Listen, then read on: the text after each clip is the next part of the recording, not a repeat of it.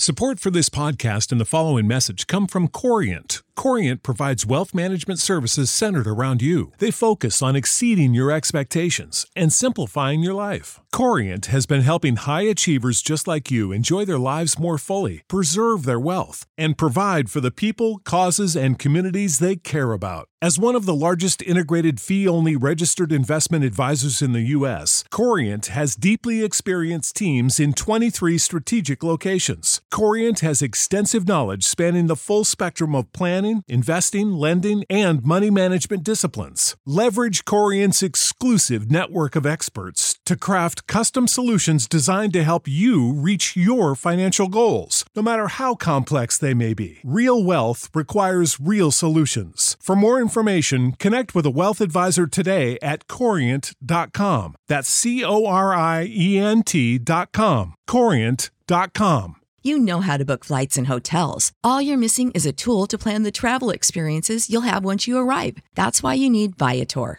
Book guided tours, excursions, and more in one place. There are over 300,000 travel experiences to choose from, so you can find something for everyone. And Viator offers free cancellation and 24 7 customer support for worry free travel. Download the Viator app now and use code Viator10 for 10% off your first booking in the app. Find travel experiences for you. Do more with Viator.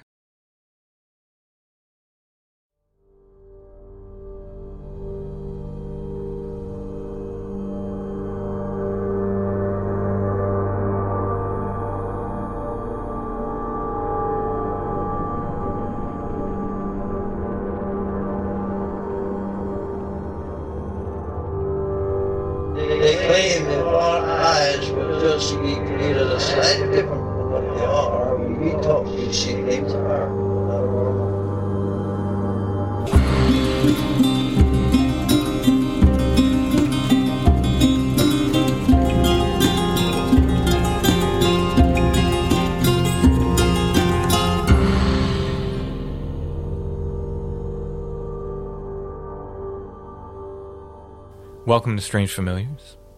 Allison, Yes, how are you? I'm doing well. Are you sure? You know what? Not really. What's wrong? Is there a hint of fall in the there air? it is. It's like it's the, the light is going out. I oh, don't I like love it. it so much. Bring me that cold weather.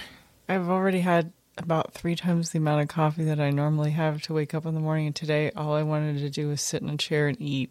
So I'll see you in April. Tonight we're going to continue with Fatima, part two of our show with Brother Richard. Wanted to remind everybody about Brother Richard's book, Still Points. He's been making the rounds, doing a few podcasts other than Strange Familiars to talk about his book. I guess we'll let him do that. yeah, I think I think he's probably more than allowed to do that. Brother Richard is such a treasure, a wonderful, wonderful guest. His book is available to pre order in America. I'm not sure the status of the physical book elsewhere in the world. I know it's it's out in Ireland, presumably the UK. But We always have to wait longer though with like yeah, the the physical book comes here in January. However, you can get the ebook and the audiobook now. and he does the audiobook? Yes, he does. Oh, that's nice. I have them both loaded up on my device. Your device. Yes, I'm not advertising for that company. Actually, we're getting paid to advertise for that company coming up. So, anyway, but not right now. They haven't paid us yet. You're referring to Zune. They're back. Before we get to part two of Fatima, I want to thank our patrons. Thank you, patrons. Thank you for your help. We couldn't do Strange Familiars without you. You might notice that the last Fatima episode was 343, and this one is 346. What happened? How is part two so many episodes later? That's because 344 and 345 were patron shows. They were our patron shows for September. If you like what we do and you want to get extra content, you can go to patreon.com slash strangefamiliars. Check out the different tiers of support there. No matter what tier you choose, you are helping us make the show and you get two full extra shows of Strange Familiars every month exclusive to our patrons. Again, that's patreon.com slash strangefamiliars. All right, when we left off last week, our seers had started seeing the apparitions of angels and then Mary. Tonight, there'll be more apparitions of Mary, but also visions of hell, monsters. The seers get kidnapped, and then the miracle of the sun. So a lot happens in part two here. Let's get into it.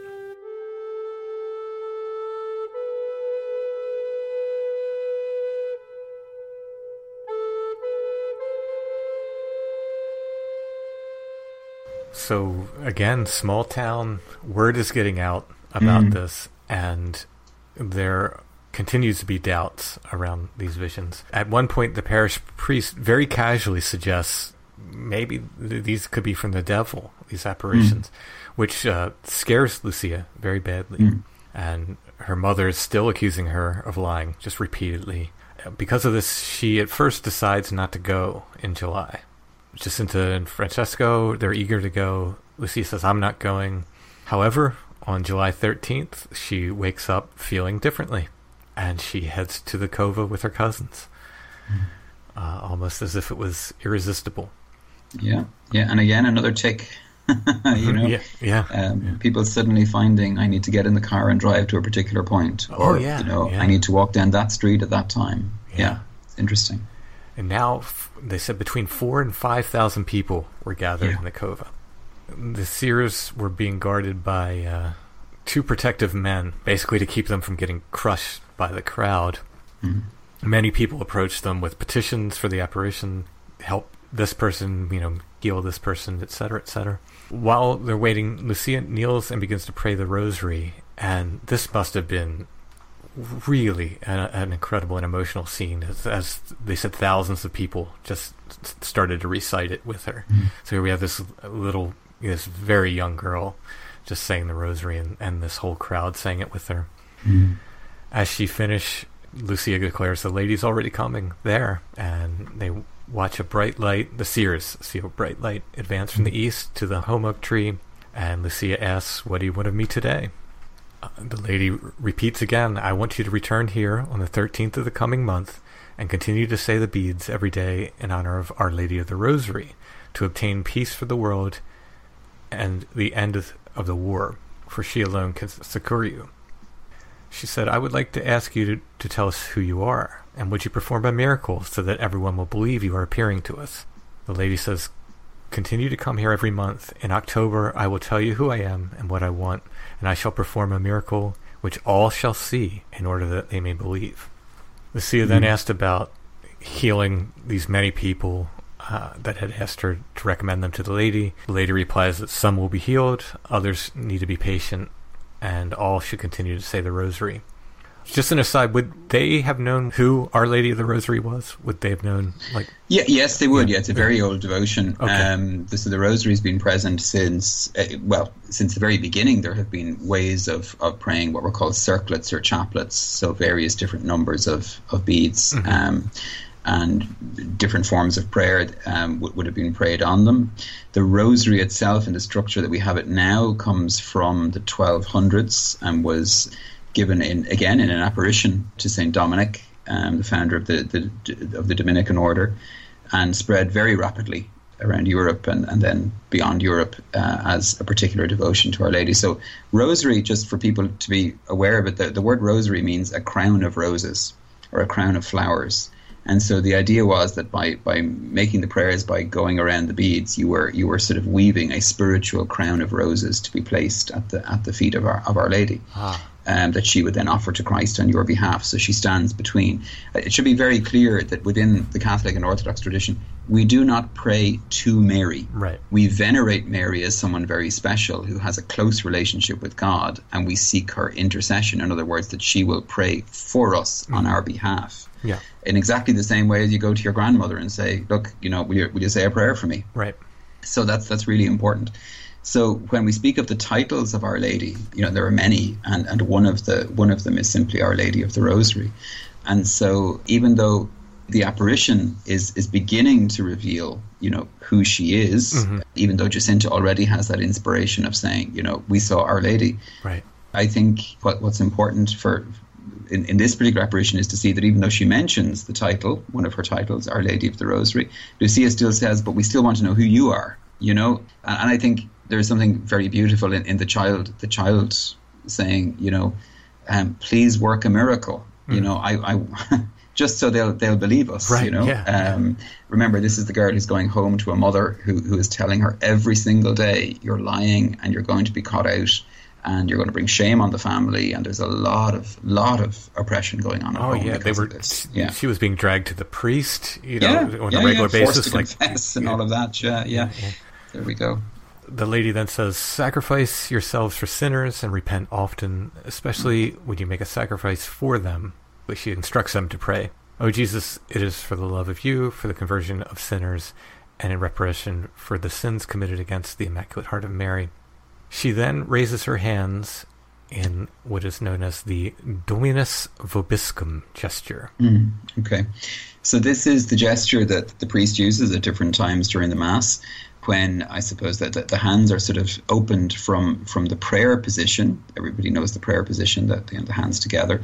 The hands are opened wide towards the people um, with the palms out, and the priest would say Dominus vobiscum, which means the Lord be with you. Um, to which the people would reply, "Et cum spiritu tuum," uh, which is and, and with your spirit. Th- This is a very old gesture. It goes back to the Jewish times actually, and was known as as the orans or the the at prayer. Uh, and this is the Mary revealing herself as the Lady of Intercession. Some of the oldest iconography of Mary is her standing in the orans position, which is the position of, of prayer. She's praying on behalf of the people to her son. And so this is the significance of this particular gesture being used. At this, the crowd hears Lucia cry out in horror, and they see the expression on the seers' faces turn from like very serene and pleasant to absolute terror, followed quickly by sadness. The beams from the lady's hands to the seers seem to penetrate the earth, and they're being shown a vision of hell. And again, this is a quote from uh, Father Joseph Pelletier's The Sun Danced at Fatima. They observe an immense sea of fire which appears to be under the earth. Immersed in the fire are the devils or fallen angels and the souls of damned human beings. The two categories of individuals are easily distinguishable. The souls have human form, while the demons appear in the terrifying and loathsome forms of horrible unknown animals. Note that horrible unknown animal mm-hmm. for later. Mm-hmm. This vision lasts only moments, and Lucia said that she thought if it had lasted any longer, they might have died of fright. It was that mm-hmm. impactful. The lady then says, You've seen hell, where the souls of poor sinners go. To save them, God wants to establish in the world the devotion to my Immaculate Heart. If people do what I tell you, many souls will be saved, and there will be peace. The war is going to end, but if people do not stop offending God, another and worse one will begin during the reign of Pius Eleventh. When you see a night illuminated by an unknown light, know that this is the great sign that God is giving you, that He is going to punish the world for its crimes by means of war, famine, and persecution of the Church and the Holy Father. To prevent this, I shall come and ask for the consecration of Russia to my Immaculate Heart and for communions of reparation on the first Saturdays. If they heed my request, Russia will be converted and there will be peace. If not, she will spread her errors throughout the world, promoting wars and the persecution of the Church. The good will be martyred, the Holy Father will have much to suffer, various nations will be annihilated. In the end, my Immaculate Heart will triumph, the Holy Father will consecrate Russia to me, and she will be converted, and a certain period of peace will be granted to the world. In Portugal, the dogma of faith will always be preserved. She then says, "Don't tell this to anyone." So here we have uh, the first secret. Yes, this is. Mhm. But of course, you can tell it to Francisco, who was there but could not hear. So the apparition knew that that he couldn't hear. Yeah, yeah. What's what's there? Maybe we just pause there for a second because what sure. there's a huge amount has just happened. Yes, yes. And we have both the first and the second secret here. So the first secret is the vision of hell itself. Oh, okay. Second right. secret is the commentary about what's a, what's going to happen in the future. Okay. And Lucia, unknowing, receives actually the beginning of her mission, which is when the apparition says, you know, I will come and I will ask for. And this will happen for Lucia uh, later in her adult life uh, when she, she becomes a, a Carmelite nun herself. The apparitions happen later, where Mary comes and gives the, the, the formula for the, the five Saturdays to be offered in, in devotion and reparation.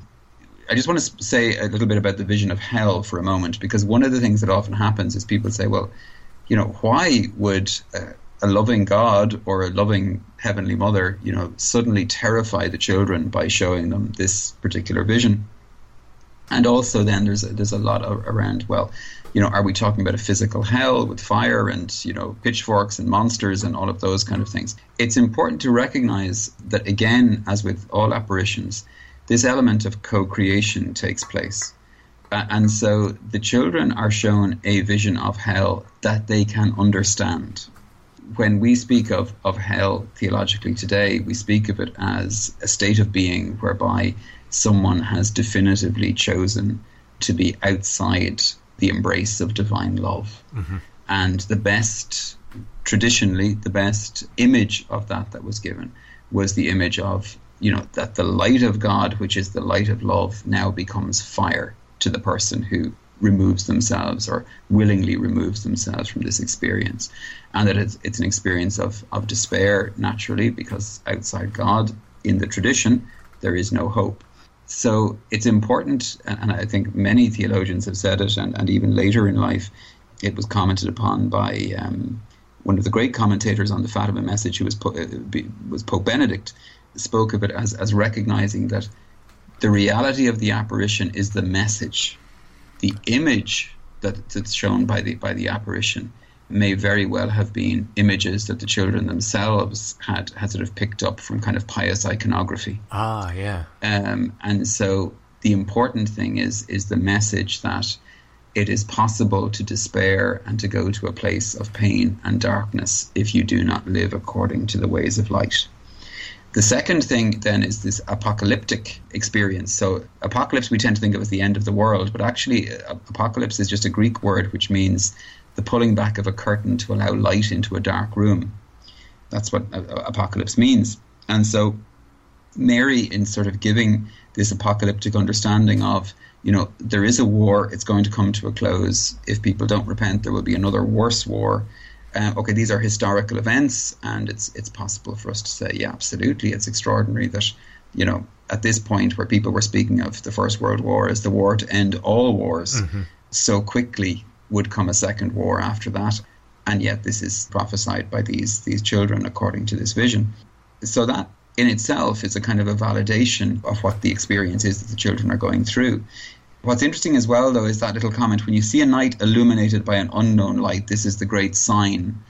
Lucia herself said that this was uh, an extraordinary aurora borealis that took place, I think, in 1938 over the whole of Europe and it was commented upon in the newspapers at the time. This is not the miracle of the sun. That's something that happens later right, uh, right. in this in this year uh, that we're speaking of now. This is back in this is further on in 1938, where an aurora borealis in cross form was seen right across Europe, right down to so, south uh, southern Europe, where the aurora just isn't normally seen. Mm-hmm.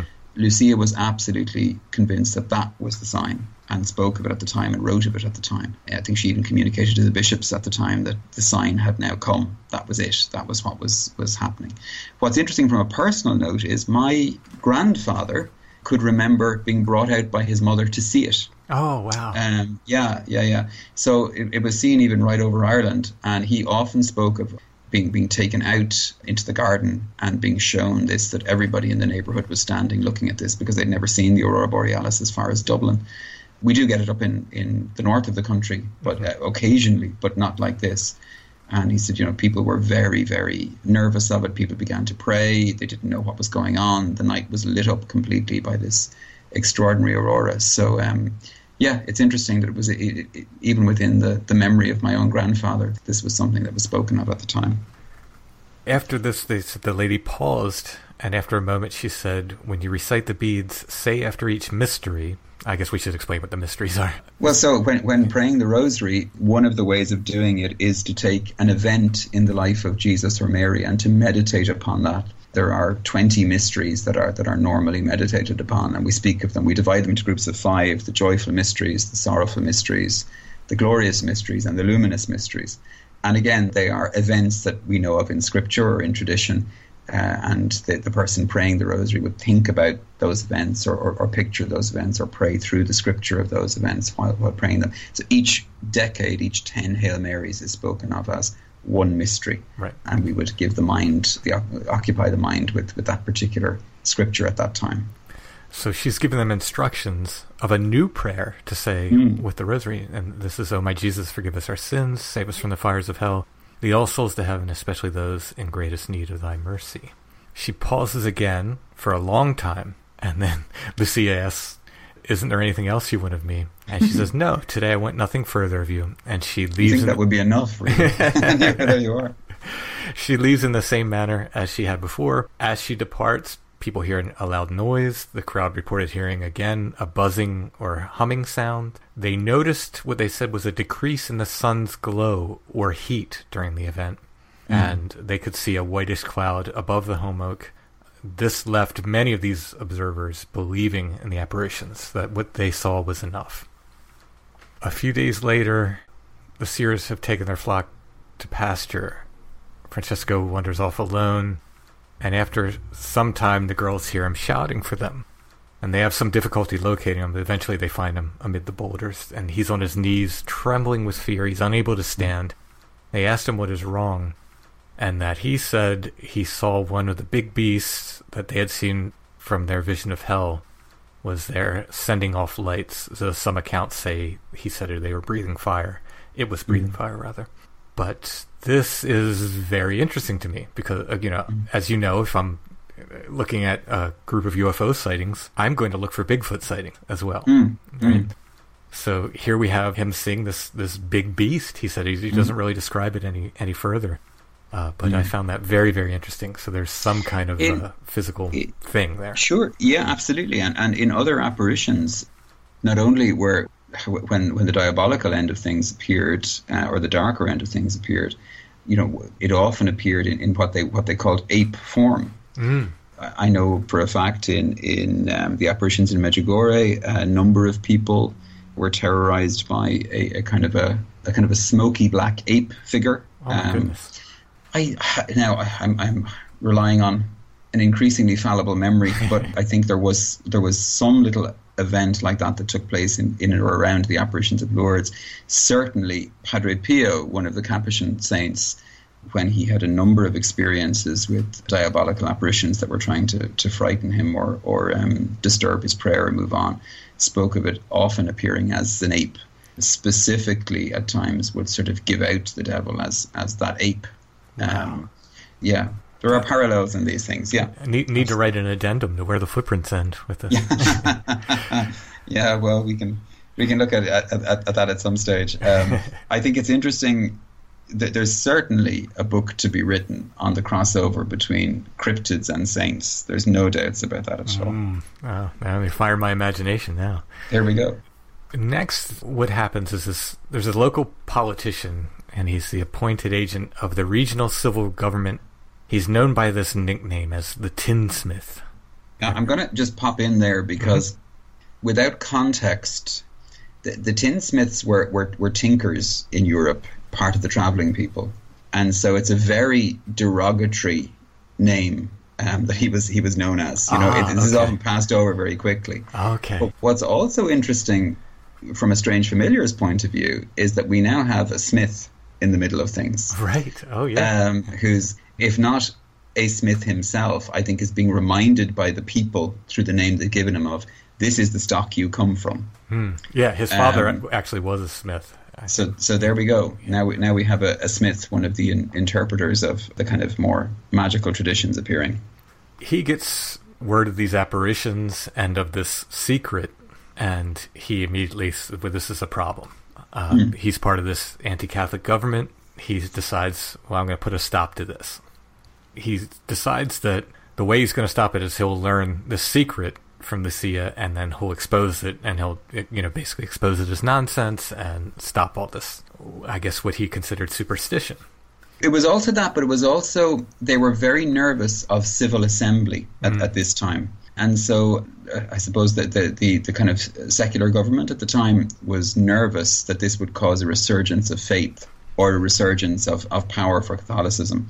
Uh, and so they were they were worried that this was all being run by priests in the background. Now, what's really interesting is that right up to this point, uh, the priests are refusing point blank to attend anything um, because they're very worried that um, the gatherings will actually redound on them and you know they will face closures of churches or, or worse persecution than they're currently going through even the parish priest uh, comes across actually as somebody who, who just is treating it quite reasonably and just wants to see how the events will follow out you know, he is someone. He's the man who originally said, "Well, you know, it could also be from the devil as well as from as well as from God," and inadvertently uh, terrified Lucia.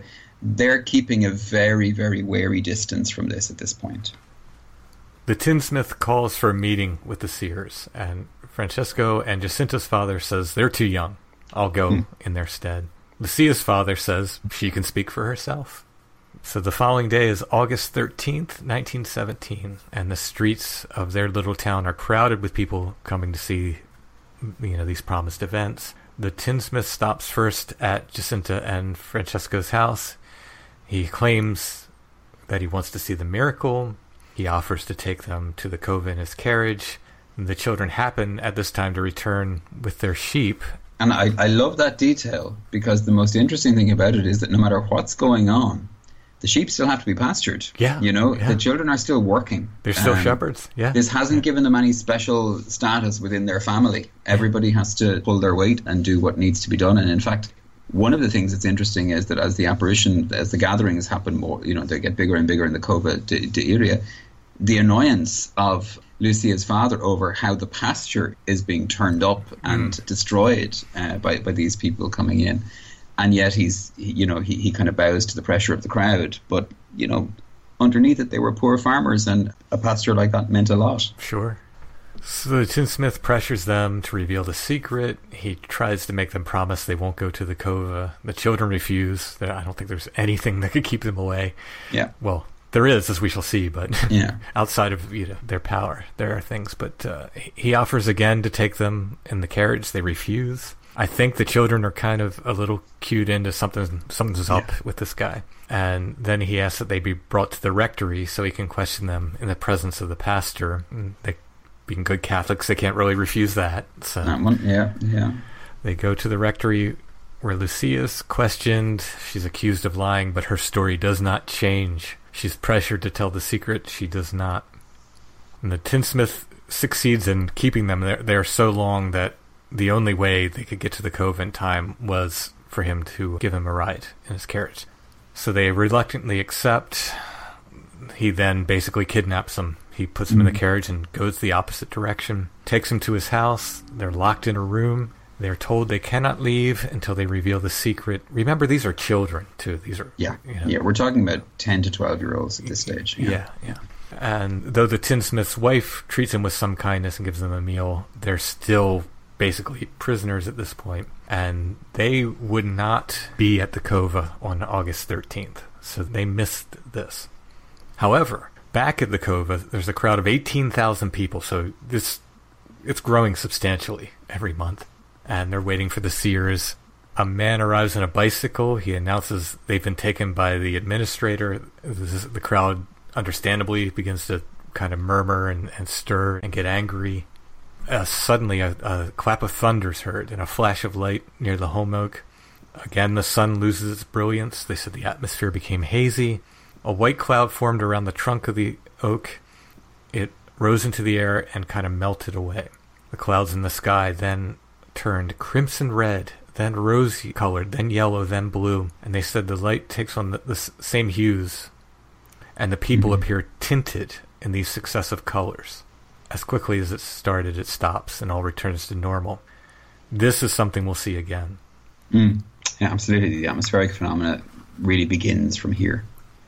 Now, the seers have been kept overnight at the tinsmith's house, and there's an old woman they send in the morning to try to coax the secret out of them. She's unsuccessful. They're then taken to the town hall where the tinsmith starts questioning them again. He's getting harsher and, and meaner each time here. Yeah. Uh, he's offering them gold to share the secret. Jacinta replies, Again, this is the girl who essentially Lucia described as a brat, you know, a year before. she says, You can keep your gold. Even if you gave us all the gold in the world, we wouldn't tell you the secret. This is a child. She's the youngest mm. among them, telling this guy mm. this. And from very poor families. Yeah. So, I mean, you can imagine the pressure to be able to bring something like that home. Yeah. Um, you know, and, to, and it would have made such a difference to the to the family and to their way of life. So the threats and bribery fail and the tinsmith locks the children in jail. They're scared, they're crying. There's other prisoners in the jail. They're all grown men. So these children are put in the jail with these, these other prisoners, and uh, they're trying to cheer the children up and they convince them to start singing and they're, they're singing and dancing for a time and eventually francesco suggests they should say the rosary. And you have another one of these incredible moments. It's like mm. must have been amazing to see. Jacinta removed a holy medal from her neck. She asked a prisoner to hang it on a, a nail in the wall. They kneel and begin to say the rosary. And before long all of these prisoners among them i'm sure were some pretty hard guys are kneeling and praying with them yeah. What a scene that must have been. I mean, that's worthy of any movie, right? Sure, the grace, yeah. the grace of the moment. Uh, what's also interesting is that when the tinsmith arrives back and sees what's happened, he becomes absolutely off the wall angry at that point, incandescent. You know, this is not what he what he thought was going to happen at all. Yeah, he can't scare him, or, or mm. I hmm. mean, he's scaring them, but it's not it's not turning them. He threatens to boil them in oil. I mean, wow. Yeah and he he separates them. He first takes Jacinta away, and then Francesco, and he tells Lucia that like your cousins have been boiled in oil, and you'll be next. You have to reveal the secret, or you're going to be boiled too. And she refuses again, uh, sticks to her guns the whole time. Mm-hmm. Finally, she's taken to a room. She finds Jacinta and Francesco unharmed. The children are held overnight once more. The next day, more threats, but they just they're not giving up. And the tinsmith realizes he's lost. There's nothing he can do and sets them free. On August 19th, around 4 in the afternoon, Lucia's sister and her husband are walking towards Fatima. They notice the temperature suddenly drop. The sun becomes yellowish, and they, they notice that the countryside is tinted again in various changing colors. Elsewhere in the village, Lucia and Francesco feel something supernatural approaching. The sun pales, the air cools, and they send Lucia's brother to bring Jacinta. I believe he he did want to go at first, and I mm. think Lucia offered him a penny or something yeah. to go mm. to go get her. So as Jacinta arrives, there's a flash of light. The lady appears in the top of a different tree. They fall on their knees in rapture. And Lucia asks, "What do you want of me?" The lady replies, "There's a lot of repetition." She replies, mm. "I want mm. you to continue to go to the cova on the 13th of the month." And to keep on reciting the beads every day. In the last month I will perform a miracle so that all may believe. If they had not taken you to the town, the miracle would be better known. The child Jesus will come with Saint Joseph to bless the world, and our Lord will come to give peace to the world. So money was being left at the cova in tribute. Lucia asked what should be done with the money.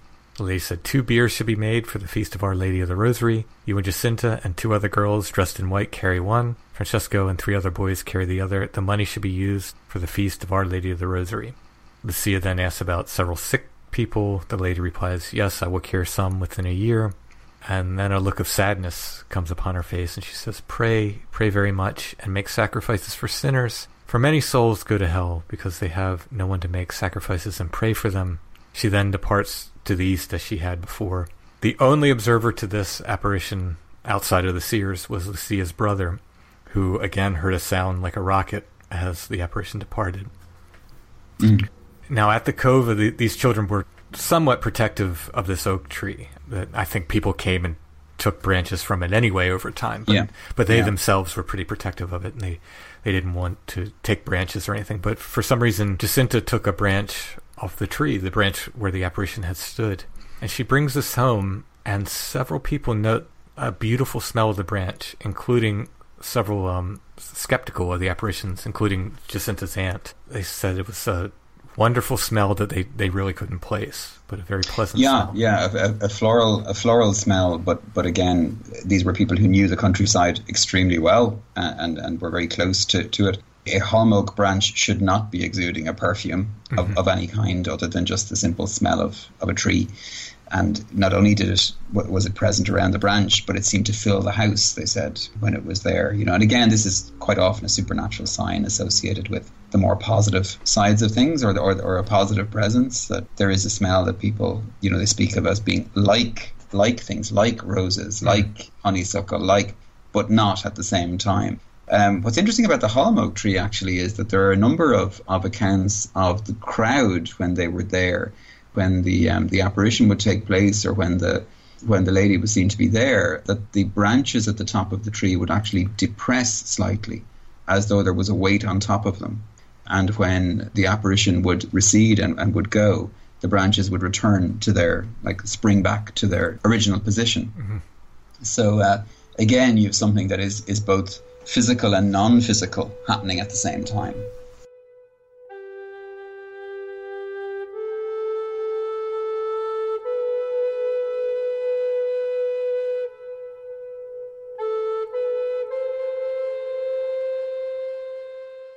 Support for this podcast and the following message come from Corient. Corient provides wealth management services centered around you. They focus on exceeding your expectations and simplifying your life. Corient has been helping high achievers just like you enjoy their lives more fully, preserve their wealth, and provide for the people, causes, and communities they care about. As one of the largest integrated fee only registered investment advisors in the U.S., Corient has deeply experienced teams in 23 strategic locations. Corient has extensive knowledge spanning the full spectrum of planning, investing, lending, and money management disciplines. Leverage Corient's exclusive network of experts to craft custom solutions designed to help you reach your financial goals, no matter how complex they may be. Real wealth requires real solutions. For more information, connect with a wealth advisor today at corient.com. That's C O R I E N T.com. Corient.com.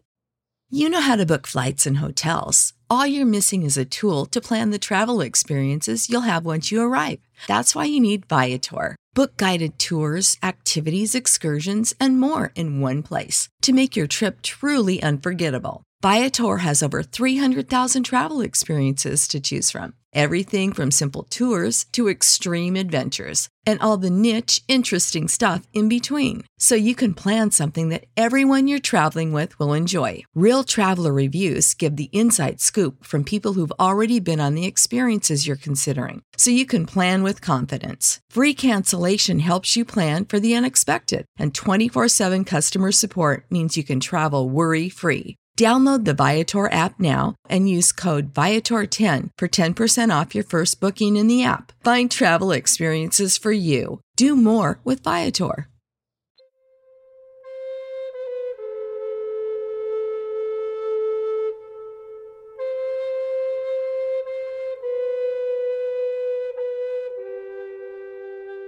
September 13th, 1917. 30,000 people have now gathered at the Cova. Mm. At noon, the sun grows dim. Lucia declares the ladies approaching. The crowd observes a globe of light approaching the oak tree.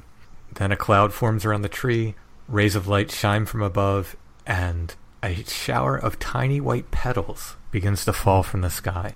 Where they were described as petals at first, but they said when people got closer to them, or they got closer to people, Mm. I suppose they said they were like white glistening balls, which got smaller as they fell. And people tried to catch them, and they just melted away. And they apparently continue to fall throughout this vision. Yeah, yeah, yeah. There's great parallels here to the, you know, to the angel hair uh, idea, to the um, the sort of the various kind of atmospheric phenomena that that we see, the unusual kind of falls of, of hail or snow in the midst of these things. And snow is often associated, and snow effects are often associated with the Marian apparitions. Uh, one of the earliest ones, which resulted in the building of um, the great Basilica of Santa Maria Maggiore in in Rome, uh, which is the, the mother church of the mother churches, is the way they put it. The, the first basilica dedicated to Our Lady. That happened because um, people who were praying to know where the church should be built discovered that snow had fallen in the middle of August, which is the hottest time in Rome, and it covered just one small spot.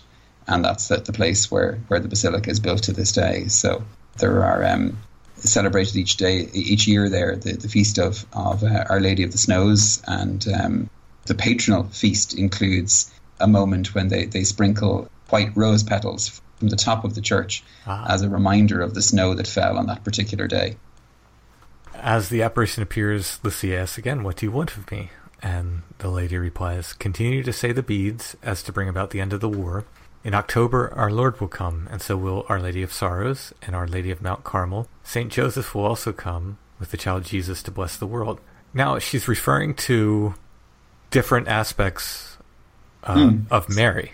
are- Yes, know, yeah, a- yeah. absolutely. Um, and, and again, we have to remember this is words that the, the visionaries receive in a ecstatic way, which they are then, you know, translating into their particular form of, of Portuguese at the time. So the different titles or aspects or feasts of Our Lady, these refer to the same person. Mm-hmm. It's not that different people are showing up.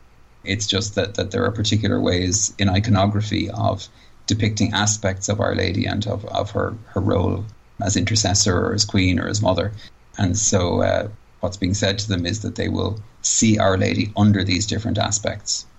Now, the children, as we mentioned before, they had they had started making these these sacrifices, um, mm. incredible things for children to do. Again, they were giving their lunches to the poor. They were, you know, at all times they were they were giving anything they could to the poor, mm-hmm. to the point where I think some people had to say, like, "Hey, you need to eat too," you know? Yeah, yeah, yeah. Uh, yeah. Uh, and they had taken to wearing these rough ropes around their waists, and they were wearing them day and night as a sort mm-hmm. of, uh, you know, sacrifice. Mm.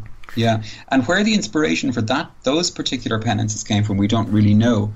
There do seem to have been other experiences that were just private to the children themselves. Certainly, in Lucia's later memoirs, there are references to sort of apparitions that either one or two of them would have had, or spiritual ins- inspiration or locution that were sort of outside the major public apparitions. This particular penance, the penance of wearing a cord or a chain around the waist, is again a monastic penance. It's not something that they would have been aware of themselves, really. Mm-hmm. Um, there were various uh, spiritual confraternities, kind of spiritual prayer groups, and things like that that were around at the time. And they would have had kind of uniforms or cords that were worn around the waist, but they weren't worn tight to cause penance. It was just a symbol of membership of that. So this is something that it certainly seemed to, to be to come from an inner inspiration and, and that they were um, they were doing as it, as it says day and night. The lady is uh, apparently aware of this. She says God mm. is pleased with your sacrifice, but He does not want you to sleep with the rope. Wear it only during the day. Mm-hmm. It's a n- nice little relief for them so they can sleep. Absolutely, yeah. yeah. Lucia again asks for cures and conversions for the spectators. I think she felt a great pressure by you know all these people. I think she had yeah. difficulty getting to the, the tree because these people would say, you know, please, you know, pray for my son, pray for my daughter, sure, pray for my mother. handing her things they wanted her to touch. Mm-hmm. Uh, they were they were you know handing. Um, letters that they wanted her to read or to pass on, you know, names, photographs, petitions. It was very, very difficult for them at this stage with the kind of crowd that they were that they were in, and they, you know, it was regularly that they were almost crushed to death. Mm. And she seems almost distressed by the fact that she can't ask for everyone. You know, like, sure. Yeah, she seems yeah. like she wants to do her best to ask for everyone mm-hmm. individually, and she just can't. The lady replies, I'll cure some within the year, but not others. And then Lucia asks if a chapel should be built at the cova. Again, not something, I mean, would a child ask that? No, indeed, indeed, absolutely. Yeah. yeah, yeah. It, and the adversary replies, Yes, I would like a chapel built here in honor of Our Lady of the Rosary, but tell the people to use only half the money for the new chapel. The other half should be used for the cult and feast of Our Lady of the Rosary. Two processional biers should be purchased with the money, and the remainder of it carried on these biers to the parish church during the festivities in honor of Our Lady of the Rosary. Mm. So these kind of processions were very common and still are in, in Mediterranean Europe, where you would go from a, from a chapel or a site of a miracle or a site where a saint had lived with a, an image of the saint uh, on a kind of a processional cart and this would go to celebrate the feast and would then arrive at the church and would be installed with great ceremony in the main church itself. So the children would have understand would understood this. They would have participated in these kind of processions.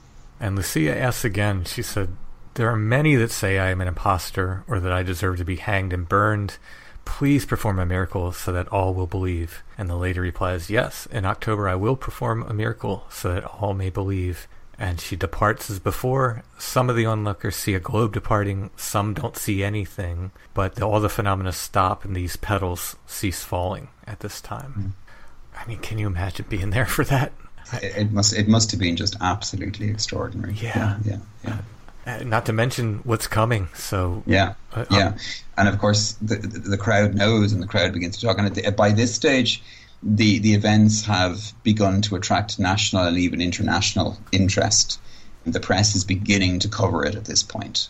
And so when the word goes out that a miracle has been promised for October, you can imagine the, the media interest in that. October 13th, 1917, there's a heavy rain. Uh, the streets in the town and the cove, it's just mud. Everything's turned to mud. Seventy thousand people have gathered. I did, and that and that's a conservative estimate actually. I Um, I looked it They, up. they say somewhere between seventy and ninety. Yeah. Wow. Yeah. So I looked up. That's about the capacity of a Super Bowl stadium, right? So for, for Americans, that's a good. That's a good Yeah, reference. That's yeah. a massive crowd. That's an absolutely massive crowd. It's afternoon by the watch, so all these uh, they were appearing at noon, and Mm. no apparition has appeared. And a priest notes that he says Our Lady does, does not lie, as it must be an illusion. Mm. And Lucia answers that, well, uh, this is my father's land, and I'm going to wait here.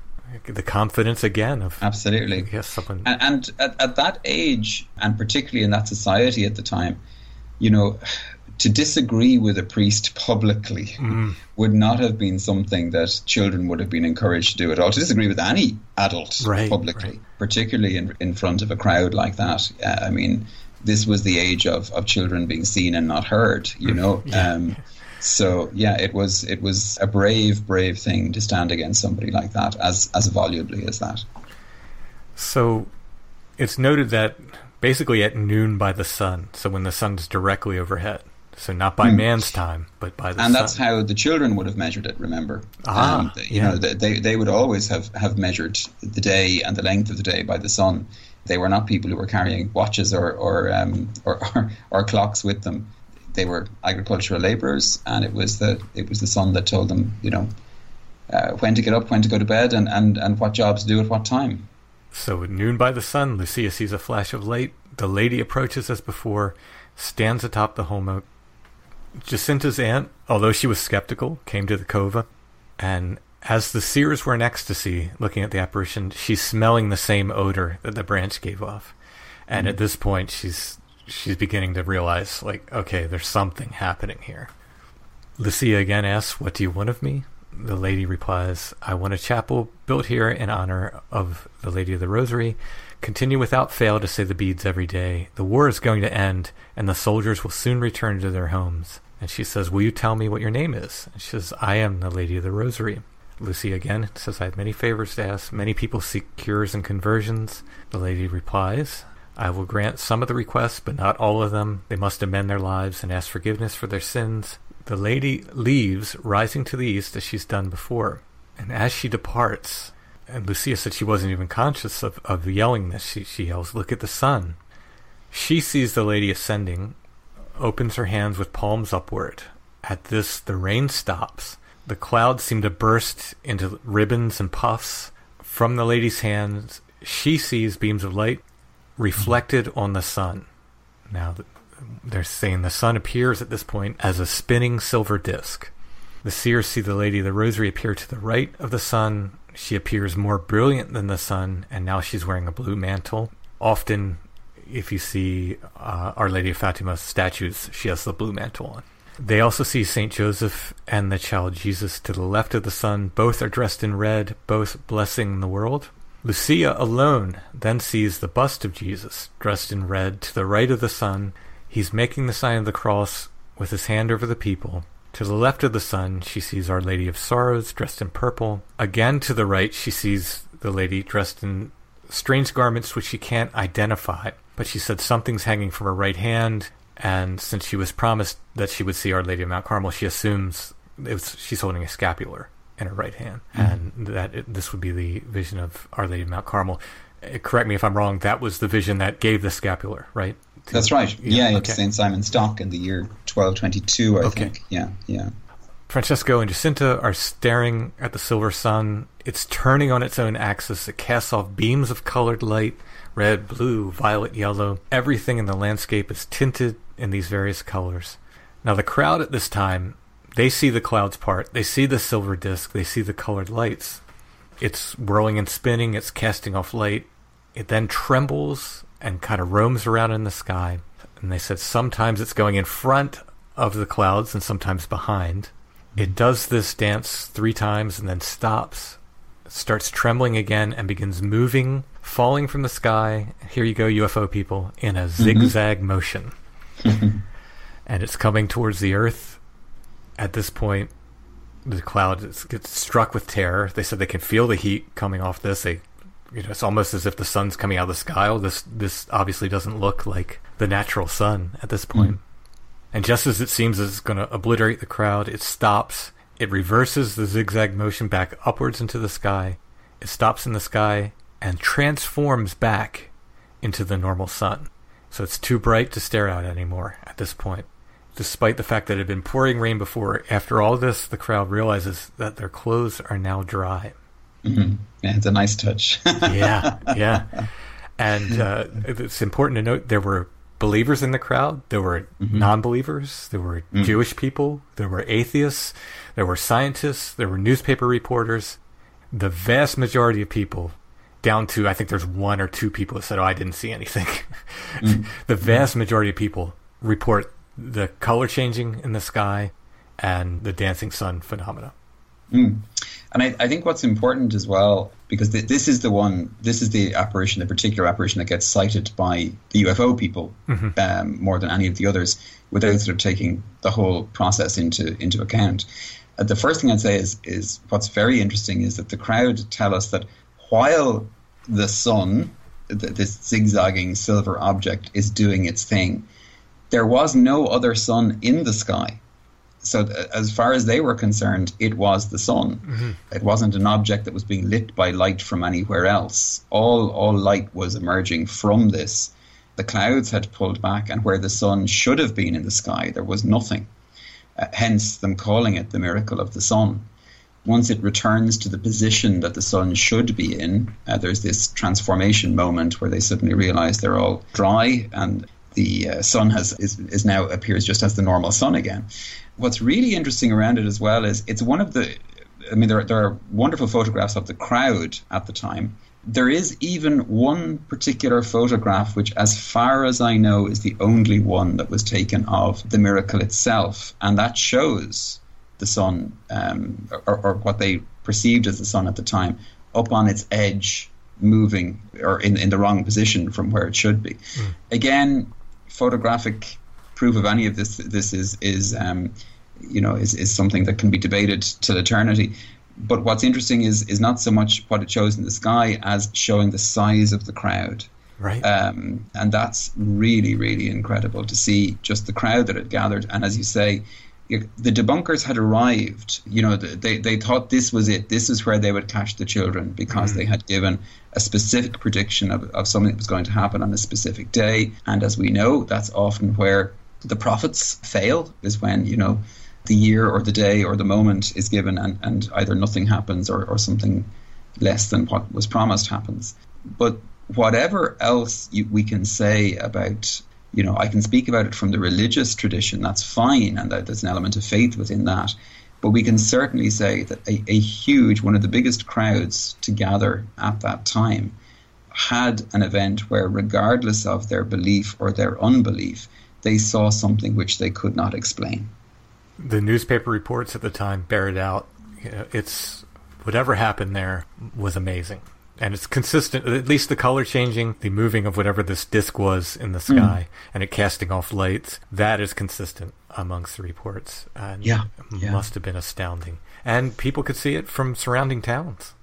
Yeah, it's so when we get that idea of of um, you know crowd hysteria or mass hypnosis or mass hallucination that's often often been said, the fact that it was seen and observed at a distance by people who just hadn't traveled, they weren't there, they weren't interested, they didn't want to be there uh, for whatever reason, but yet they saw it as well. So if it was a mass hallucination, in some way it was even affecting people who were miles away and had no idea that anything was supposed to be happening. Yeah so I'm not entirely sure how that one would work. But it's interesting because, as, as, one commentator put it, you know, it's one of the the most impressive cosmic level experiences that people have had. That's almost biblical in impact. Oh yeah. The only apparition, other apparition of Our Lady that that uh, that I would say uh, has produced even even more extraordinary effects would be the apparitions in Zaytun in Cairo where again that was what we call mass apparition, where anyone who turned up saw the apparition, regardless of who they were or what their faith or their level of, of belief was. That it was appearing um, on the top of a Coptic church. That's right. Yeah, okay. yeah, yeah. Uh, um, and uh, th- there's some really interesting uh, photographic and even film of the events that were that were taking place there, and that was where you know the church opened itself up and, and allowed anybody of any faith, you know, who wanted to investigate it to, to investigate it. So what's interesting is that these events, you know, consistently have happened down through history. And in Fatima, we have a most extraordinary example of such an event. Now, we didn't touch on this in the beginning. Mm. Why are some apparitions approved and others are not? Hmm. Uh, approved Well, by the church. Yeah, sure. say, yeah. Okay, so let's let's talk about it from that point of view. Within the context of the church, we believe, and I'm speaking now out of the tradition, so we believe that all essential teaching, what we call the deposit of faith, everything that is needed or was needed for revelation, ended with the death of the last apostle. So once that first generation had passed, those to whom Christ had given the particular grace of um, we- see it in, in the gospel with regard to Pentecost. We, we're, we're told that the, the scriptures were opened to them and they were filled with the knowledge of what's of what was necessary. Everything was given within that. Now the church over the ages, you know, sort of unfolds it. It's like uh, the gift was given and the gift has to be unwrapped and opened up. Where apparitions are concerned, the teaching of the church is that you can believe it if you like. You don't have to believe it if you like. It has nothing to do with, with essential creedal faith. If it's a support to you, that's wonderful. If it's not, that's okay too. So, where signs, wonders, miracles, these kind of things take place, they can be seen as confirmatory events. They can be seen as experiences that can, can deepen faith for people, but actually they're not essential. And they, they neither add anything nor, nor leave anything. And in the mystical tradition, actually, we spoke about the first two levels, um, purgative and illuminative. The third level is what we call unitive. And at that moment, the person experiences an interior union with, with the divine. And so all external signs and symbols and images and all of that, they're, they're not necessary anymore. And they can be dropped, they can be let go of. Excluding uh, sacramental liturgy, that's the only thing that remains because that's considered a, a, a very particular way in which the divine interacts with, with humanity. Seems almost like reaching enlightenment. Uh, absolutely, it, it, it is really. It's it's what we would call theosis, which is the the moment where, and it's the destiny of every human being. It's just for most of us, it will only be accomplished after death. But it's the moment where we have been so purified of self and of ego and of of the the parts of ourselves that are um, desire for desire's sake that we end up reflecting as clearly as possible the light of the divine. We don't lose our individuality, as one of the saints put it. The mirror of the soul, um, which is very often kind of dirty and obscured, and we haven't done the work to clean it, is polished clean, and so the light reflects perfectly through it. So that's the goal. So the apparitions come to confirm and to invite us into deeper ways of living, etc. But they are not essential, and one gains nothing nor loses anything from our faith by taking them on. The reason some apparitions would be sort of authenticated is that by and large the church begins from from a position of absolute skepticism mm-hmm. with regard to these things. And Which, by the way, you can recognize this people. in this in Fatima in all these stories. Oh yeah, The, yeah, the, yeah. the clergy starts out like hands off. Let's see what, what's happening here. Yeah. Yeah, yeah. Let's see where it goes. And no judgment is ever made. No definitive judgment is ever made on a on a series of apparitions until they have ceased completely. So even with regard to Medjugorje, for example, the most recent ones, while there are statements made by the church around how worship should be carried out on the site, how um, guidance of pilgrims should take place, there's no definitive statement made until the apparitions finish, and they haven't finished there yet. So we wait and see the other element around it as well, I suppose, is that you know many apparitions that take place are, are kind of personal to people, and what people forget is that they are being mediated through their own psychology, and so, as I said before, through that kind of spiritual co-creation end of things, sometimes people without discernment can be imposing or projecting their own experiences and even their own spiritual life externally. So, if you like, they're they're internally generating rather than externally receiving. And when that happens, we can get sort of uh, more confused experiences, shall we say? The other thing that the church looks at then as well is what is the apparition doing for the one who receives it? So, do we see spiritual growth? do we see spiritual maturity? Do we see someone who is separated from, you know, making money out of out of the thing or trying to um, subjugate others through it or spiritually dominate others through. So in the life of the children, we would see this absolutely in Fatima. You know, there's there's great spiritual maturity, great compassion, and at the same time, a real willingness for them to walk a path of deep conversion that many an adult would, would run from, mm-hmm. um, oh, you know, or, or change from. Yeah. And yet we see this, and it's consistent not just in the lives of Jacinta and Francesco, who died quite young, but in Lucia, who lived well into her 90s and maintained um, not just a deeply spiritual life, but chose one of the hardest paths within Catholicism, which is the path of the Carmelite recluse sister who lives a life of absolute enclosure and total dedication to prayer for the rest of her life. So that's not to say that every visionary has to become a monk or a nun, but it is that every visionary would be, you know, people would look at them and say, well, are they living in such a way within the confines of human fallibility, mm-hmm. but are they living in such a way that shows that this has actually brought them deeper conversion and deeper faith? And so all of those things would go to judging whether an apparition was genuine or not the most the most obvious and simple thing at the end is you know has the figure the apparition has it said anything that is inimical to gospel faith and obviously if it was doing that then it would be considered a false apparition before we get into the secrets, I guess we should follow the, the lives of our seers a little bit. Sure. Uh, as predicted, Jacinta and Francesco die young, as mm. as the apparition said they would. Yeah, yeah, and most extraordinarily, their acceptance of death uh, isn't. I mean, it's just incredible in terms of its maturity. Um, yeah. They're consoling others, you know, mm-hmm. who are, and naturally enough, it's not. It's not to to overlook the tragedy of two children dying quite young and the pain that that brought to their families. But at the same time, they seemed supernaturally aware that this was a transition rather than an end, and and, uh, and comforted in a way. Yeah, very yeah, much very, like, oh, I'm just going to join Our Lady, as she yeah, said. You know, absolutely. Yeah. She promised me, and that's where I'm going. Yeah. And you know, I'm, when I get there, I'll be praying that you get there soon too. Mm-hmm. There were a number of interior experiences and smaller visions that both Jacinta and Francesco had in their sickness that continued to console them and strengthen them along the way. Uh, Jacinta, to the very end, offered everything for sinners as the lady had asked them they were extraordinary in their journey towards the end of this mortal life. Uh, Spanish flu, basically, both took them. Yeah, took them both. Yeah, yeah. absolutely. Yeah, yeah, yeah. which so, devastated the whole of Europe at that time. Mm-hmm. Yeah, yeah. Uh, so uh, you know, yet another thing the apparition had predicted mm. comes to pass. Lucia goes on, as you said, joins the mm-hmm. religious order, and uh, spends the rest of her life between seclusion and in uh, again and again sort of writing out this story at the request of others.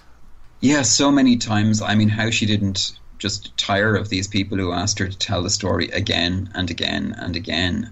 She becomes a very significant figure. You know, normally the life of a Carmelite sister is, is one of deep seclusion and, and, and solitude. And so for most of her early Carmelite life, even the sisters in the monastery didn't know who she was. Mm. Um, they, you know, she had she had gone to a different place. She had changed, obviously, entering religious life. She had changed her name. The sisters have a discipline of not inquiring about the past of anyone who comes in. So they didn't know who she was. Only the abbess, the, the, the superior, knew who she was. In later years, when the sisters discovered who she was, they were astounded. Mm. You hmm. know, so she was living in a community where even some of the sisters within the community were, you know, they weren't Fatima believers at the time, and they were they were people who um, were, were kind of worried about it, and yet she she kept her silence. While in the meantime, various bishops and prelates and doctors and even even the papacy asked her again and again to record her memoirs. If anybody out there is, is interested, there is a beautiful little book. Um, which is is published. Uh, you, will find it easily enough, and it's just called Fatima in Lucia's own words, and that conclude that includes in English the text of the four famous memoirs, which was um, the documents that she wrote with regard to the history of the apparitions themselves. Her love of uh, Francesco and Jacinta is so apparent in that hmm. text. Mm. She just celebrates them. It's, it's really lovely to read. Yeah, and, and what's really nice is that even though she was, I suppose, the central visionary in that she was the one who was, you know, having the conversations, she points attention away from herself all of the time uh, and really says, actually, if you really want the message of Fatima, it's the example of Jacinta and Francesco that you need to look at. So people are very curious about secrets, right? And, of course. and and secrets became a big part of the story of Fatima mm. going forward from this time mm. to the point where some people were pretty obsessively you know, I guess the, the first and second secrets were revealed uh, at some point. I, I, forget exactly when, but the third secret was kind of kept uh, pretty mm. locked tight to the Pope and, and a few select others. Yeah, there's there was a great mystique about it. It was supposed to be kept in a locked box on the Pope's desk and passed from one Pope to another. And the interesting thing about it was that Lucia herself, once she handed it over, it was up to the Pope to reveal it whenever he wanted to reveal it. But it certainly took the imagination of many people who, who projected all kinds of things oh, within yeah. it. You know, the date of the end of the world was one of the favorite favored ones that mm-hmm. was that was there. Yeah, yeah, yeah. It was an extraordinary text, but it was interesting that within the, the papacy of, of John Paul II, it was decided then at that stage in the year 2000 that uh, the text of the third secret would be released. Cardinal Sodano, who was one of the, the, the, top cardinals within the church, he was the one who was chosen then to, to actually reveal the text. And that was published on the 26th of June in the year 2000. And of course, there are conspiracy theorists who say the, the full secret's not been published. Well, of course, because it's it's easier. The document has as read or the words that are spoken are not the ones that you want them to be. Mm-hmm. Well, then you know it's better to say they're the words that you wanted are actually hidden somewhere else. You mm-hmm. know. Yeah. So this is it, but it's really a spiritual commentary on uh, on the church and and particularly uh, the church as it moves into the the next millennium. It was connected very much with the assassination attempt that was made on on Pope John Paul II, mm-hmm. which took place on the feast of Our Lady of Fatima, the 13th of, of May 1981 which was the 64th anniversary of the first apparition. Those of your listeners who are old enough might remember um, the Pope was visiting with the crowd in St. Peter's Square, and suddenly, uh, out of the crowd, uh, he was shot. The gun that was uh, that was used shot only one bullet. It, for whatever reason, jammed and failed. And the shot that he was going to take, which would have been at almost point blank range, missed the Pope's heart by a tiny, tiny amount. Um, I think he was told millimeters would have uh, killed him. John Paul II, who was already a pope with great Marian devotion, tremendously devoted to Our Lady, saw huge significance in the fact that it took place on the 13th of May and that having placed himself and his papacy under the protection of Mary, that, as he said, one hand pulled the trigger, but another hand directed the bullet. And so later, uh, when the bullet was removed, he had it brought to him and it was sent to Fatima and now rests in the crown of the statue of Our Lady of Fatima in the shrine in Fatima. If you go there and see the statue, which is on the, the site of the, the apparitions where the, the holm oak tree was, and look closely at the crown, you can see the bullet within the crown. Wow. Um, the bullet is there to this day.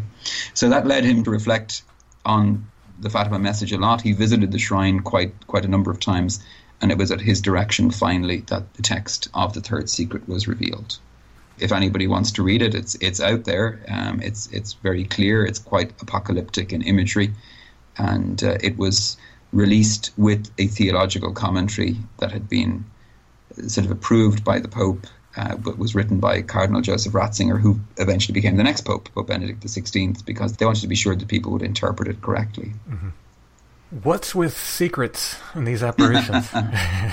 I think to some extent they're confirmatory in the sense that if somebody says, look, you know, this apparition has happened, they have told me that on this particular day, an event, this particular event is going to happen, then when it does happen, it confirms the original event. I think it's also about faith more than anything else.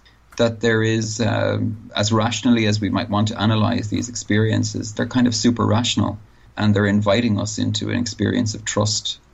And, you know, to know that there is information being passed that is not for you is to invite a certain humility, a certain trust that uh, there is a power, a higher power beyond us that knows better than we know or better than we do what we need to know. And that, that kind of goes against the human ego, particularly in this information age, you know, where people think they should have access to absolutely everything at all times. Yeah, yeah. You know, I remember slightly different different story, but I remember our archives here go back to um, the early 1600s. So we get a lot of people who are kind of following up genealogy who want to look at you know baptismal registers and, and things like that, and, and and they're open to people people looking at them. But I remember meeting one woman sitting on the steps of the church outside, and she was crying. So I stopped and said, you know, what's wrong? And she said to me, it's all lies. Everything is lies. So I said, what do you mean? And she had been researching her family tree and had discovered in the baptismal records something that had just upended the narrative that the family had about itself. Mm. And so she was now regretting ever having moved into the past. So we sat together for a while and we spoke about, you know, there are sometimes compassionate reasons why people draw a veil over certain things, particularly in society of, of those generations past and that in actual fact what she was discovering was not so much a lie as a secret that had been kept by a family so as to keep people safe. Mm-hmm. And that helped her along the way. But, uh, you know, again, coming from the age of we should know everything about everybody all at once, well, the problem with that is it removes the reflective capacity to actually invite a sort of a more compassionate awareness of how people are because the one piece of information we don't want anybody to have, you know, the, uh, fully is the information about our own self. You know, that's the part that we want to keep private while wanting to know everything about everybody else.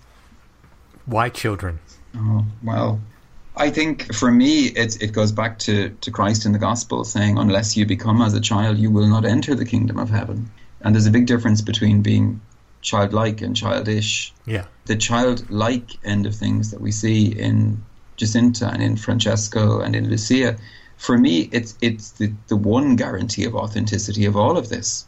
That despite extraordinary pressure, the threat of violence, indeed the reception of physical violence on a number of occasions, the fact that their own families turned against them and their local community didn't know what to make of them, they maintained absolute um, solidity in what in what they were saying, mm-hmm. and continued to to the end of their lives. And it's one thing to do it, you know, for two or three years after being seven, eight, or nine. It's another thing to be absolutely solid on it at 93, 94, 95. Yeah, Lucia um, lived a very long time. She, very long life. Yeah. yeah, yeah, absolutely. Afterwards, yeah, died well into her 90s. I actually have. I was given. Uh, it's, it's one of very special gift that, that I was given just before I, I made vows. A friend of mine who was a member of the Third Order Carmelites, that's the, lay side of the of the Carmelites, had been to the Carmelite monastery where Lucia was a sister. And obviously he didn't get to meet her. She was she was cloistered, but he was praying there and he met the sister who who meets the pilgrims. And he said to her that he he was asking for prayers to be said for me before the vows. So he had a cross in his hands that he had, he had bought in the little gift shop that they that they had there. So the sister asked him for the cross, I took it off and came back and said, "Give this to the brother." She didn't know my name. She said, "Give this to the brother. It's been blessed by Lucia." Oh. Um, so I, I still have that to this day. It rests on my meditation altar. Um. And it's a it's an extraordinary connection. But I mean, going back to the children, it's it's that old thing of you know, out of the mouths of babes and sucklings, real truth appears. A child will tell you will tell you the truth whether you like it or not. And it's not to say that children can't fantasize and live imaginal lives and, and live, you know, we all know that the, the, the children that have the imaginary friends, um, though having worked with, with kids for a very long period of time, I would say they are less imaginary than we think. Those yes, friends, some certainly, yeah. definitely. Some of your your previous um, uh, episodes uh, in, in, uh, included that, but I think the children are chosen, and particularly poor children are chosen because they're living a kind of an egoless existence to some extent.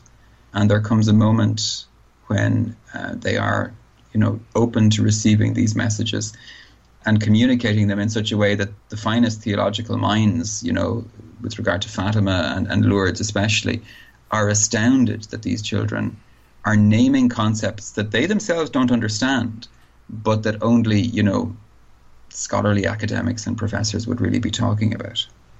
Francisco, Jacinta, are they beatified or are they are they sainted yet? They're, they're saints. The they're two saints. of them are saints. Yeah, they, they have been canonized. They're buried at Fatima, at the shrine. And that's where their, their remains are now. at the recognition of the remains of both Jacinta and Francesca, both were found in what was said to be unusual states of preservation. There is one photograph which your, your listeners can can find online very easily, where when they were doing the recognition, somebody managed to get a photograph of Jacinta's face um, many many years after they had been buried, and they were buried normally as as ordinary. You know, members of the family in the middle of a, of a pandemic. There was no great ceremony. They were buried very simply, very quickly, mm-hmm. for fear of, of contamination but yeah, they, they, they appear to be to be incorrupt.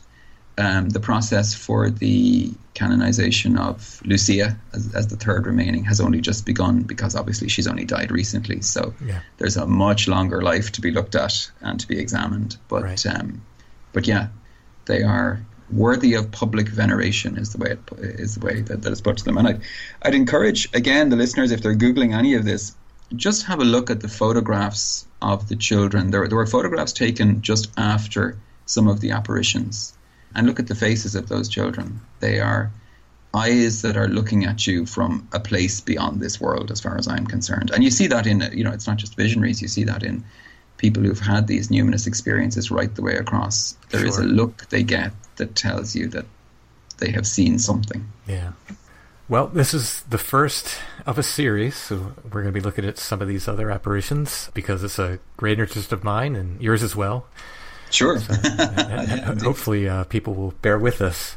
I don't know. I hope so, and I hope it, it spurs discussion and, and interest, and maybe people going back over the narratives. And and again, obviously, as I say, I'm I'm coming at it from from a place of faith, but also a faith I hope that's open wide enough to recognize the the common elements with, with all of these these things. And it's interesting to see people project, you know, whether it's they want to see it as UFO sighting or as a Fey experience or as a, a ghost experience or as, you know, psychosis or hallucination.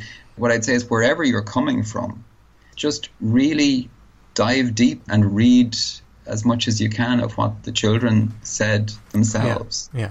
And just let that be with you. Yeah, yeah. Like I said, you can you can take the religious message or not but sure, yeah, you know, this is an incredible paranormal thing with incredible yeah. records of these apparitions communicating, which is yeah. you know incredibly valuable. I think to know the actual words, to have these actual words that were said. If if I was doing yeah. a story on UFOs and and Greys came out of a ship and actually related a message that someone remembered, I would quote that message the same way. Of course, you know. Yeah, yeah, sure, yeah. sure, sure, absolutely, yeah.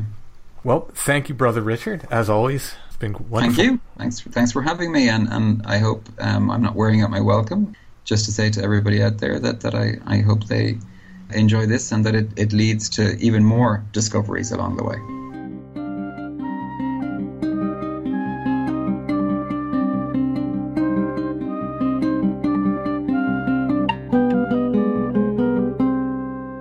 I'd like to thank Brother Richard, as ever, for helping me with the Fatima episodes and for coming on the show in general. You'll be hearing from Brother Richard soon, if it's up to me. We'll get him back as soon as we can. This won't be the last episode on Marian apparitions. We plan to do a series on them. So if you like this, there's definitely more to come. The Halloween Party. I don't know if this is the full series of these cards. It seems like it has a resolution. It seems like it tells a little narrative and there's a little poem on the back of each one, or just on some of them? Only on some. There's a series of stereo views which show people ducking for apples. They call it on here. Oh, I wonder when the change from ducking to bobbing came along. Yeah, maybe it's sure. regional. I don't know. Maybe it's like a duck pin bowling versus yeah candle pin versus. Yes, it's a whole series about a fellow who wants to join some ladies in their Halloween party, and what ensues What hilarity ensues. so this I is a haven't been to a Halloween party this outrageous in ages. Right. This is what passes for turn of the century humor. but it's a Halloween theme. You said we were going to do Halloween until Halloween here. Yeah. This is my last one, so after this, it's on you. No, I think I, I have one more. I have one more I've Halloween, Halloween stuff. Okay, all right three weeks in October mm. are going to be you coming up with stuff because I have one more. In any case, this is a series of four stereo views which depict a Halloween party. It says copyright 1908, and they do have sort of like almost Gibson girl kind of haircuts. So for these gals seem way ahead of their time. They're a little flirty. They're They a little. are. They're a little. Uh, They'll be punished. We'll put an image of these stereo views in the show notes. If you click on that, it'll take you to our Etsy shop where you can purchase this wonderful series of Halloween party stereo views, So you, you could have them at your own Halloween party and be very meta. or maybe get ideas for how you want your party to go. I always found bobbing for apples kind of pointless. I don't know that I've ever done it. Maybe once. yeah, maybe once. I think so. maybe once I did. it. I remember being frustrated by it. Yeah, it's not easy. You can find a picture of these in the show notes. If you click on that, it'll take you to our Etsy shop where you can purchase these and other curiosities of the week. While you're on Etsy, check out our shop, shop name Lost Grave. If you type in Strange Familiars, our stuff should come up later this week or early next week. Strange Familiars restocks for the classic Awoken Tree shirts in blue, but also the Awoken Tree shirts in glow in the dark. Also at Etsy, artwork. You can get prints and originals. Allison has other antique photographs up there. My books are up there, and much more. Again, our shop name is Lost Grave, but if you type in Strange Familiars, you'll see our stuff come up. While you're on Etsy, check out our friends at Karmic Garden, and Chad Shop is Ruck Rabbit Outdoors. We will have the glow in the dark shirts at Albatwitch Day as well. We'll have the regular shirts there too. We'll have a lot of stuff at Albatwitch Day. We pretty We'll much have John. John's coming along. John is coming. Riverbend Comics will be there. Quantities of my books. We got my, the, the prints are there. if you don't like the postal service, this is your chance. Yeah.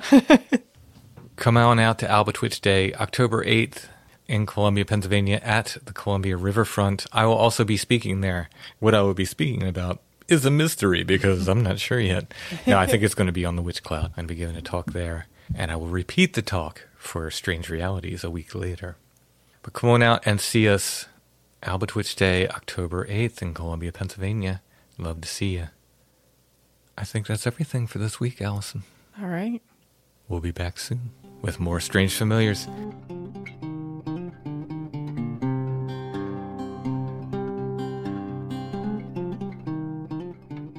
Are you fascinated by UFOs, the occult, strange history, and more? On October 14th through the 16th at SIR Nashville, the Strange Realities Conference 2022 will take place. Three days of exploring the mysteries of the supernatural, history, UFOs, the occult, and much, much more. Featuring presentations by Steve Berg, Micah Hanks, John Tenney, Adam Gorightly, Tim Binnall, Christopher Ernst, Samantha Engel, Recluse, Nathan Isaac, Melody Blackthorn, Dr. Future, Soraya Askath, Timothy Renner, Aaron Gulyas, Delaney Bowers, Olaf Phillips, and David Metcalf. With workshops by Kiki Dombrowski, Ren Collier, and Michael Hughes. Come join us in Nashville or online.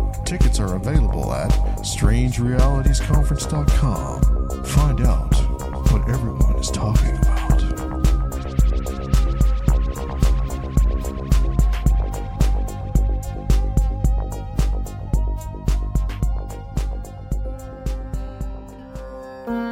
We live our entire lives knowing that death awaits us. Many believe that some part of us endures. Eyewitnesses swear to have seen spirits of the dead haunting the living, and even appearing during alien abductions. Is the UFO mystery reaching out to us from beyond the stars or from beyond the grave? This staggering implication demands not only scrutiny of the UFO phenomenon, but near death experiences, ancient monuments, ley lines, the Fey folk, cryptids, and more. I'm Joshua Cutchin. I'd like to invite you into the Ecology of Souls, a new mythology of death and the paranormal, a comprehensive theory of all things supernatural framed through the lens of our final transition.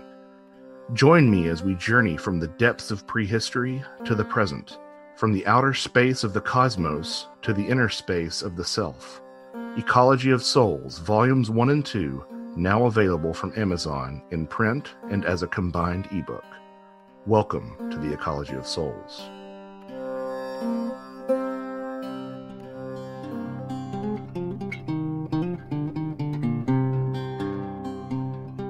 Strange Familiars is a production of Dark Holler Arts, music, books, art, podcasts, and more. Intro and background music is by Stone Breath. If you want to hear more or purchase music, you can go to stonebreath.bandcamp.com.